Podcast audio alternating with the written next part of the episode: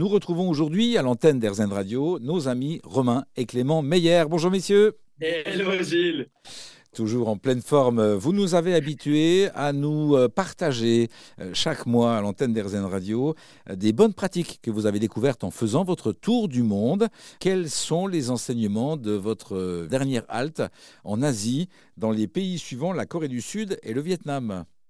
Les enseignements sont euh, nombreux. Euh, culturellement, il y a un impact qui est énorme sur les manières de manager en entreprise en Corée du Sud et au Vietnam. Donc, énormément de divergences avec ce qu'on avait pu voir avant et ce qu'on peut voir euh, en France. Il y a un impact du confucianisme, donc beaucoup d'hierarchie, un respect des personnes plus âgées, une présence de la famille qui est aussi importante. Et donc, au quotidien, c'est très différent à vivre de ce qu'on avait fait avant.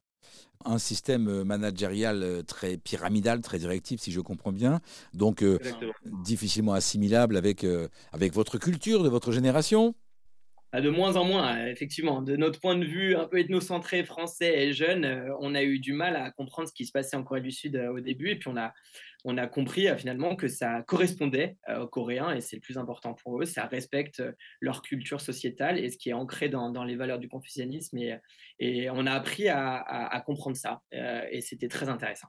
Est-ce qu'il y a quand même une bonne pratique, un enseignement qui serait transposable dans nos activités ici en Europe et, en France? Alors oui, alors moi j'ai envie de faire la pub de, la pratique de la sieste au Vietnam c'est le CEO, c'est les managers, c'est les personnes les plus importantes qui donnent l'exemple en allant faire la sieste. Euh, et puis, donc, les, salariés suivent. On a entre une et deux heures de pause euh, au Vietnam, entre midi et deux. Et puis, les siestes peuvent aller de 45 minutes à une heure.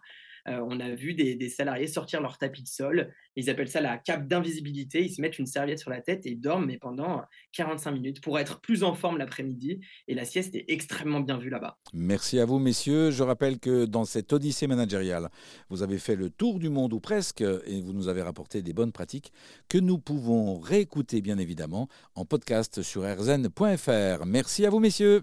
Merci à toi, Gilles.